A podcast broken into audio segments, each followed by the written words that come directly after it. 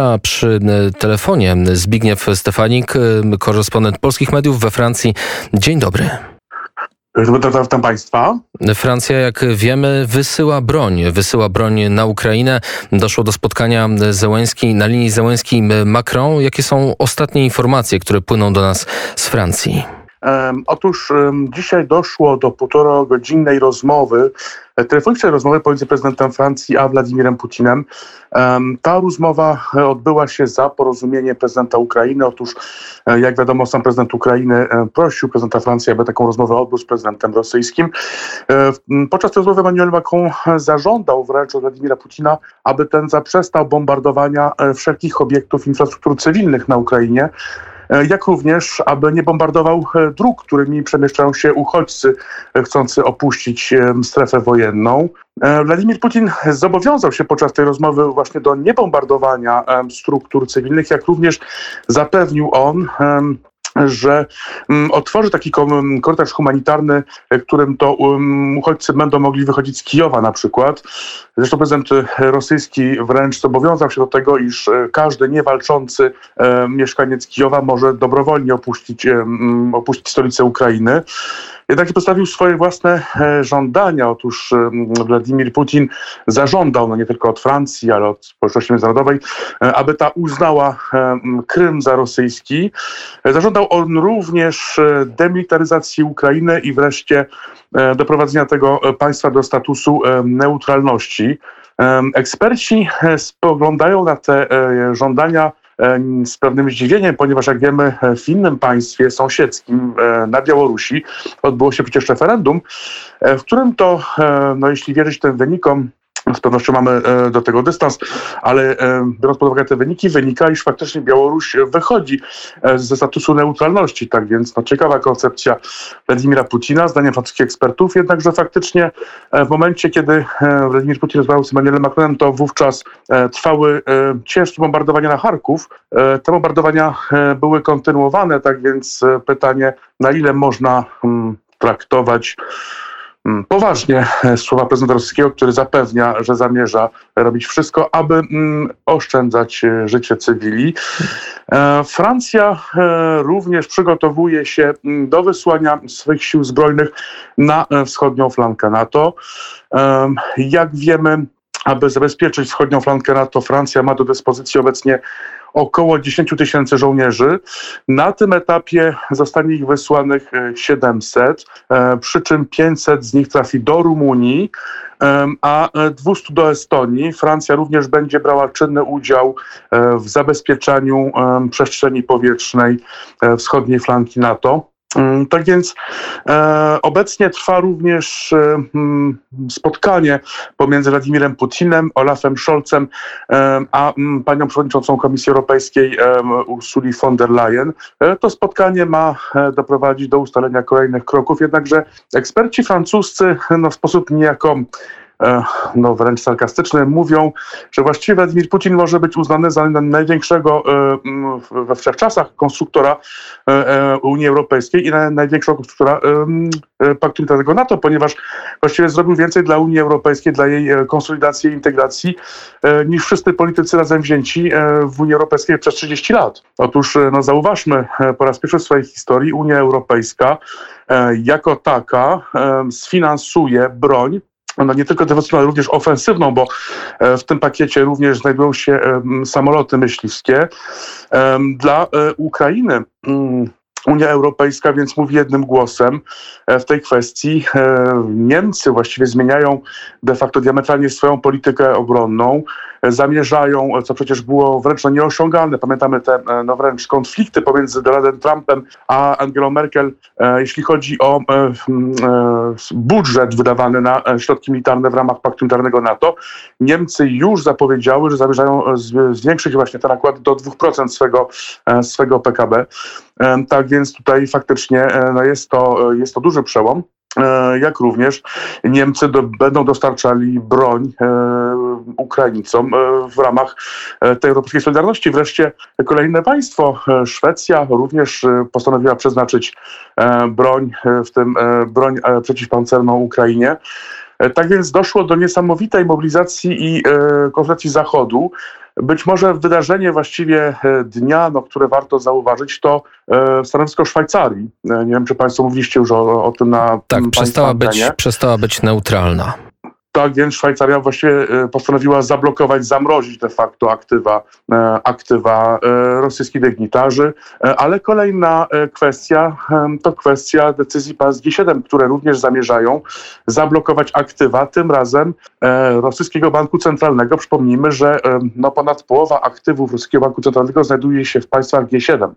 Tak więc tutaj jakby był to, byłby to poważny, no bardzo poważny cios dla Rosji Putina, ale tutaj eksperci e, nad Sekwaną zastanawiają się e, nad tym, co dalej, ponieważ faktycznie ten pakiet sankcyjny zdaje się być, e, no można powiedzieć, bezpretensowy. Jeśli pan doktor, jeśli państwo spojrzycie na sankcje, które były przyjęte, kiedy doszło do inwazji przez Związek Sowiecki na Afganistan, to jakby było one nieporównywalnie mniejsze, prawda? A był to okres zimnej wojny, no jakby tym razem mamy naprawdę sankcje, no, które są bardzo daleko idące, ale pytanie, co dalej? Mm, ponieważ e, mm, wiele wskazuje na to, iż e, mm, no, tak zwane rozmowy pokojowe pomiędzy ukraińską a rosyjską nie przyniosą większych, większych rezultatów. Zdaje się, iż Rosja pomimo ciężkich strat, mówi się o około 5 tysięcy żołnierzy, potwierdzonych oczywiście, poległych po stronie rosyjskiej. Czy tak mówi strona ukraińska, bo strona rosyjska... Zgony, strona ros... można założyć, jest ich o wiele więcej. Prawda? Strona rosyjska mówi tylko, że są zgony, nie mówi, nie mówi w jakiej liczbie. Natomiast e, na tym etapie, e, na, ale takie liczby podaje strona ukraińska, mówi o 5 tysiącach e, potwierdzonych zgonów rosyjskich, rosyjskich żołnierzy, tak można założyć, jest ich o wiele więcej, ponieważ no, zresztą wiecie Państwo, że podczas wojny nie da się potwierdzić każdego zgonu. Jednakże no w tej sytuacji pytanie, co będzie dalej, ponieważ jak mówiliśmy, rozmowy pokojowe zdają się e, no niewiele wnosić. I teraz co może zrobić Władimir Putin? Z pewnością nie użyje on broni nuklearnej. To zdaje się być całkowicie e, no, nieprawdopodobne. E, nie po raz pierwszy straszył on bronią atomową. Przypomnijmy, iż już w roku 2015 e, straszył on bronią atomową. W roku 2014 również twierdził, że właściwie jeśli nie udałoby się mu zająć Krymu, to Rosja rozważała wówczas użycia broni nuklearnej. Tak więc jakby jeśli chodzi o Putina, to nie jest to jakaś nowa sytuacja. Jednakże z pewnością w sytuacji, gdzie prezydent rosyjski zdaje się być przyparty do muru, ponieważ no, jego nowy sojusznik, Chiny, no nie zdaje się być tak oddanym przyjacielem, jak Rosja być może zakładała. Um, otóż Rosja poprosiła um, władze Kazachstanu o wysłanie swych sił zbrojnych w ramach operacji rosyjskiej na Ukrainie i tutaj za sprawą Pekinu e, Kazachstan odstąpił od wysłania swoich sił zbrojnych. Pekin zablokował wręcz e, e, tutaj wyjazd tych żołnierzy kazackich, tak więc tutaj jakby Chiny no niekoniecznie są tak oddanym przyjacielem, jak można się było spodziewać. Mm, a więc co zrobi Władimir Putin? No niestety. E, część e, ekspertyz, które pojawiają się e, we Francji, mówi, że w tej sytuacji być może dojść do, mm, mówię to z ciężkim sercem, podkreślam, powtórki wydarzeń, które miały miejsce w Izraelu w roku 1991 podczas pierwszej interwencji koalicji przeciwko Saddamowi Husseinowi w Iraku. Zresztą pamiętacie Państwo, wówczas Państwo Izrael stało się de facto zakładnikiem e, ostrzału rakietowego e, Husajna. E, w ten sposób Saddam Hussein chciał właściwie włączyć Izrael do wojny, tak właśnie, aby um, z, zmobilizować kraje arabskie przeciwko państwom zachodnim, które prowadziły wówczas wojnę z Saddamem. Tutaj można założyć, czy tak zakładają pewni eksperci, że um, Władimir Putin może um, dokonać takiego ostrzału, albo właśnie efekt odwrotny, czyli właściwie rozbić tą polską solidarność i dalej chęć zachęcić e, do dalszego wspierania Ukrainy. Jak wiemy, Polska stanie się główną platformą transferu pomocy dla Ukrainy wszelakiej, w tym pomocy militarnej. Właściwie tak już jest. Przez, przez, lotnisko, przez lotnisko Jesionka na Podkarpaciu analiz, płyną... Wychodzi z założenia, iż może dojść faktycznie do jakiegoś ataku rakietowego bronią konwencjonalną, zakładając właśnie, że wówczas NATO nie odpowie atakiem lądowym, ale również atakiem e, ostrzałowym, czyli właśnie bronią konwencjonalną na jakieś cele w Rosji, być może na Białorusi, e, co z pewnością nie, e, Władimira Putina nie będzie problemem. Jednakże eksperci nad Sekwaną twierdzą, iż taki wariant musi być brany pod uwagę, no właśnie pod względem zabezpieczania polskiego nieba, e, zwłaszcza tych wszystkich ośrodków, które mogą być strategiczne, e, symboliczne i strategiczne, czyli jakby te ośrodki, które są przy granicy, które służą faktycznie jako e, platformy transferowe i e, pomocowe, ale również te ośrodki, które mogą być symboliczne, na przykład takie jak Warszawa czy, czy Kraków. Tak więc no, tutaj po prostu przekazuję tę analizę, nie chcąc nikogo straszyć oczywiście, ale no zdaje się, iż musimy na tym etapie brać pod uwagę wszelkie możliwe warianty. Tutaj właśnie eksperci zakładają, że o ile e, atak lądowy na Polskę e, zdaje się być mało prawdopodobny, o ile atak nuklearny zdaje się być w ogóle niemożliwy, o tyle jakiś ostrzał e, rakietowy właśnie za pomocą rakiet Iskander, czy też e, ich odpowiedników e, na terytorium polskie zdaje się być możliwy. E, No właśnie idąc zgodnie z tym scenariuszem, o którym mówiłem z 1991 roku, kiedy to właśnie e, Saddam Hussein e, i jego siły zbrojne ostrzeliwały Izrael. Tymczasem e, dziś prezydenci Polski, Bułgarii, Czech, Estonii, Łotwy, Litwy, Słowacji i Słowenii wystosowali wspólne stanowisko. Ukraina zasługuje na otrzymanie natychmiastowej perspektywy przystąpienia do Unii Europejskiej, a jak na tego typu e, pomysły e, zaopatruje się Emmanuel Macron, jak zaopatruje się Francja.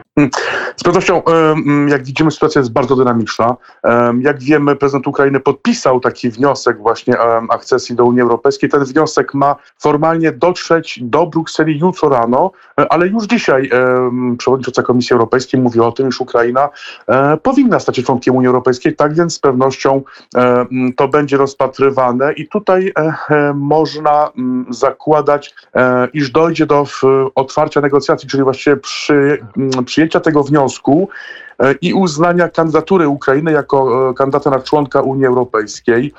Jednakże, jak wiemy, sytuacja jest dynamiczna, bardzo dynamiczna i jeśli spojrzymy e, na to, co działo się 7 dni temu, jeszcze nad Sekwaną zakładaliśmy, że nie będzie żadnej wojny i złożymy to z tym, co dzieje się dzisiaj, to założymy, że sytuacja uległa niesamowitego przyspieszenia. Właściwie mobilizacja na Zachodzie jest niesamowita, jest po prostu wręcz bezprecedensowa.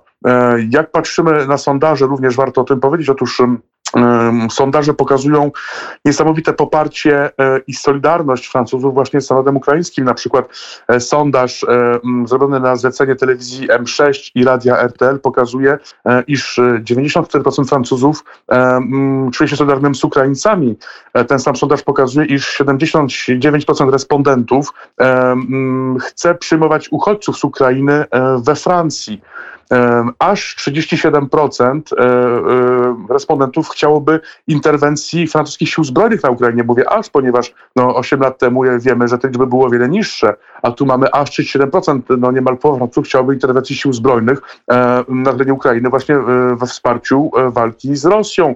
Przecież 70% em, e, respondentów oczekuje, iż francuskie władze udzielą em, em, jakiejkolwiek pomocy e, Ukraińcom w walce z e, rosyjskim e, najeźdźcą.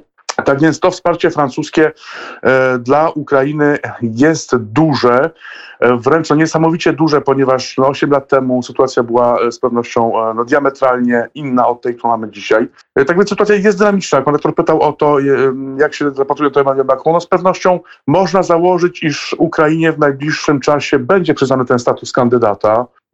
Co do przyjęcia Ukrainy do Unii Europejskiej, no jak wiemy, jest to pewna procedura, tak więc no, z pewnością na tym etapie Ukraina no, nie mogłaby zostać członkiem, e, przynajmniej e, w, e, w praktycznym członkiem, w związku zważywszy na konflikt, który trwa w tym kraju, ale z pewnością takie negocjacje, jak również swego rodzaju, powiedzmy wprost, promesa, no nie obietnica, tylko wręcz promesa, oficjalna promesa e, przyjęcia Ukrainy do Unii Europejskiej właśnie e, zmotywowałaby e, tutaj Ukraińców do dalszej walki o kurs europejski. Warto również mieć na uwadze, iż wszyscy kandydaci biorących udział w wyborach prezydenckich są zdania, iż powinno się pomagać Ukrainie i uchodźcom pochodzącym z Ukrainy. No, z wyjątkiem być może jednego tutaj Erik Zemmour również nie wyklucza pomocy dla uchodźców z Ukrainy, ale wolałby bardziej pomagać im w Polsce niż e, we Francji. I tutaj zamknę ten nawias. Em, Jednakże faktycznie, no, jeśli spojrzymy na sytuację, to jest ona niezwykle dynamiczna. Naprawdę e, ulega dużemu przyspieszeniu. E, Tutaj no, eskalacja tych sankcji e, no, jest e, bezprecedensowa. Tak? Znaczy, no, i ja osobiście zastanawiałem się, e, czy jest jeszcze jakaś organizacja e, europejska, światowa, z której Rosji nie wyrzucono, ponieważ no, e, nawet dzisiaj okazało się, że Rosja nie będzie brała udziału w rozgrywkach e, w piłce nożnej, tak? światowej w Katarze. Tak więc ta mobilizacja jest ogromna, tylko pytanie, co dalej? Po, ponieważ no, znajdujemy się w sytuacji, gdzie Rosja jest coraz bardziej przypierana do muru, traci sojuszników, traci możliwość manewrów. No to więc co Rosja może zrobić? Właściwie co może zrobić Władimir Putin? Mm, wycofanie się z Ukrainy oznacza jego, no, jego osobistą klęskę, tak, porażkę. E, kto zna Rosję, wie dokładnie, że Rosjanie są w stanie zaakceptować duże straty ludzkie pod warunkiem, że e, walka przyszła zwycięstwo, czy miała jakiś sens. Tutaj, tutaj, tutaj jak wiemy, e, ta operacja trwająca już no, pięć dni, po pierwsze nie przyniosła absolutnie żadnego rezultatu pozytywnego dla Rosji.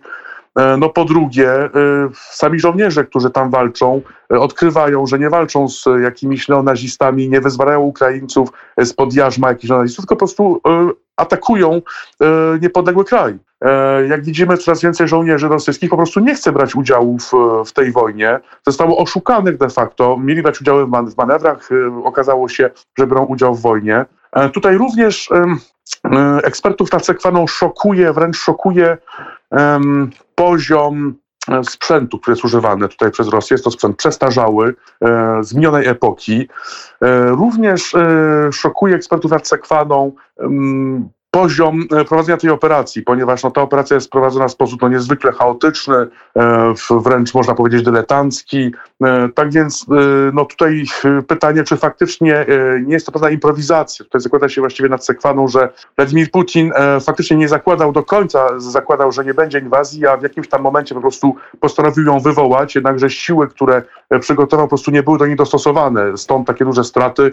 No jeden przykład, przecież żołnierze najczęściej nie mających więcej więcej jak 18 lat, prawda, e, biorą udział w szturmach e, na miasta, e, nie mając w ogóle żadnego doświadczenia. To są, to są, to są młodzi chłopcy, którzy trzymają najczęściej po raz pierwszy broń w ręku. Tak więc no, prawda jest taka, że jeśli Władimir Putin zamierzał tak naprawdę zdobyć Ukrainę takimi siłami, no to zdaje się być to no, niezwykle zadziwiające i zastanawiające. Mm, tak więc Rosja właściwie nie osiągnęła żadnego celu i właściwie trzeba na tym etapie postawić sobie pytanie, co dalej. E, ponieważ no, jeśli faktycznie Zachód pójdzie w zaparte i, przy, i e, Rosja będzie przyparta do muru, w tym Władimir Putin, pytanie, co będzie on w stanie zrobić właśnie, aby e, no, kontrolować tę operację. Zdaje się, jeśli zamierza on się z niej wycofać. Z drugiej strony oddanie Ukrainy, wycofanie się z, z tej operacji dla niego oznacza de facto no, największą klęskę największą klęskę rosyjskiego e, włodarza. E, tak więc no, pytanie, co,